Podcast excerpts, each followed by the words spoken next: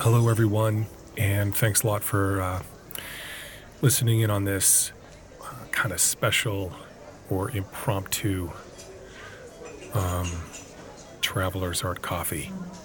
So, hey, I'm going to let everybody know right off the bat, I'm really shooting from the hip on here. Um, I have just like a few notes written down, but I feel compelled to post this immediately with just in the raw, you know. Not that I don't do that normally. Um, I'm just, this is coming straight out uh, to you guys. I really appreciate everybody listening. The community is growing, and I'm very appreciative to all of you. So, I want to keep this straight and to the point. Um, you know, there are times when we get news that is unpleasant. And in some cases, it's actually pretty bad.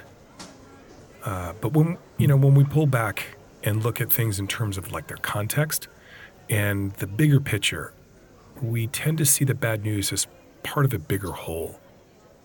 And as we consider and examine the bigger whole, we end up seeing things a lot differently.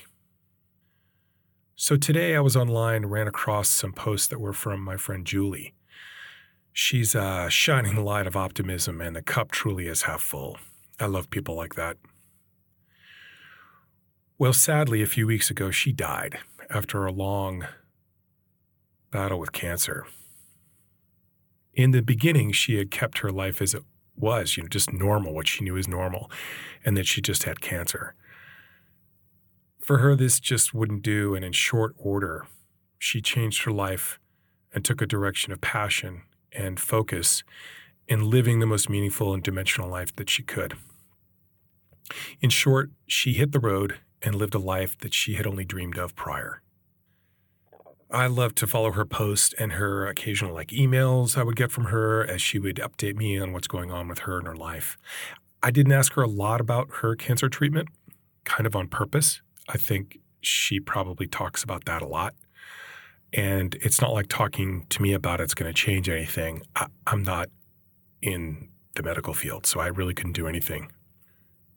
But each email and post was such a pure expression of a life being lived. She gave so much to so many people through her art and her efforts, and she ultimately modeled behavior, strength, and resilience. All this happened for Julie because she basically chose to do so. She chose courage instead of cowardice, optimism versus pessimism. In some ways, Julie told me that she was actually lucky. Being ill made her appreciate every single day of her life. There are no bad days when death is getting closer to you, even though you're running as fast as you can. You just can't afford to waste time on things that ultimately amount to nothing. Now, I really resonated with her on this. I had abandoned a lot of the social standard narratives a long time ago. There, you know, there's that old saying, what would you do if you had one year left to live? You know, like you actually knew the date of your death. You know, it's it's funny because so many people would say they would quit their job, they'd sell their stuff, they'd go and see parts of the world and do things they'd always dreamed of doing. In short, people, given a date of death, would not live the life that they're living now. Get this, you might die in less than a year and you just don't know it. My buddy Steve didn't know, and my buddy Aaron didn't know.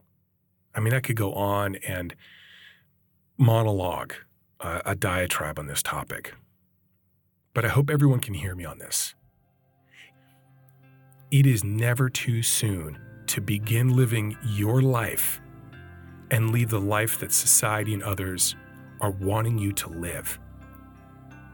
It is never too soon to choose to be courageous and walk away from the bullshit you're putting up with and ultimately being sold as important and that you must deal with.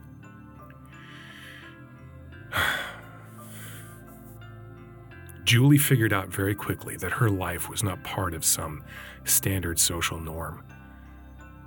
but it was her normal that in the end is what really mattered. She went the distance and she exemplified a life of carpe diem. It, it is a cliche in some ways, and it's definitely been overused, primarily because it's used in a flippant manner. I mean, I'm coming off serious, and it is because I, I miss Julie. I'm going to miss her. She was an, an inspiration to keep, keep smiling. You know, it doesn't matter that something doesn't work out. It just, it's okay. And you know, in these tumultuous times of uncertainty, the one thing you can be certain is that you have the choice to live a life with a perspective that's based on happiness and joy and abundance. You know, I've lost a lot, I've actually lost a lot of people over my life. Um, and uh, reconciliation of that pain is always challenging.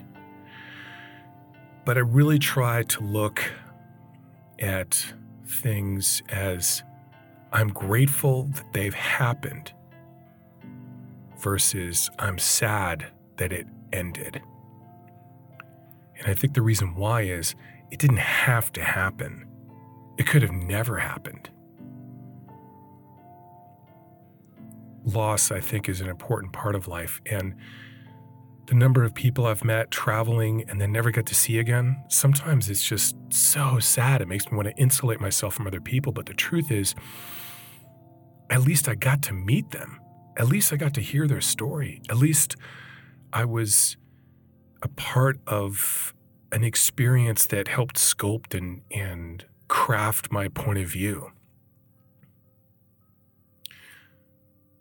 I don't want to ramble on a lot. I want to keep this short and to the point, like I said before. In any case, um, yeah. What would you do if you only had one year to live? How would you change your life?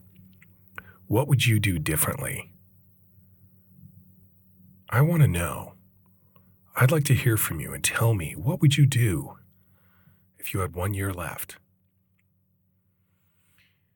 Yeah, send me a voice message or an email to thetravelersart at gmail.com. I'd, I'd like to hear from you guys. Thanks a lot for listening. Until next time, I'll talk to you soon.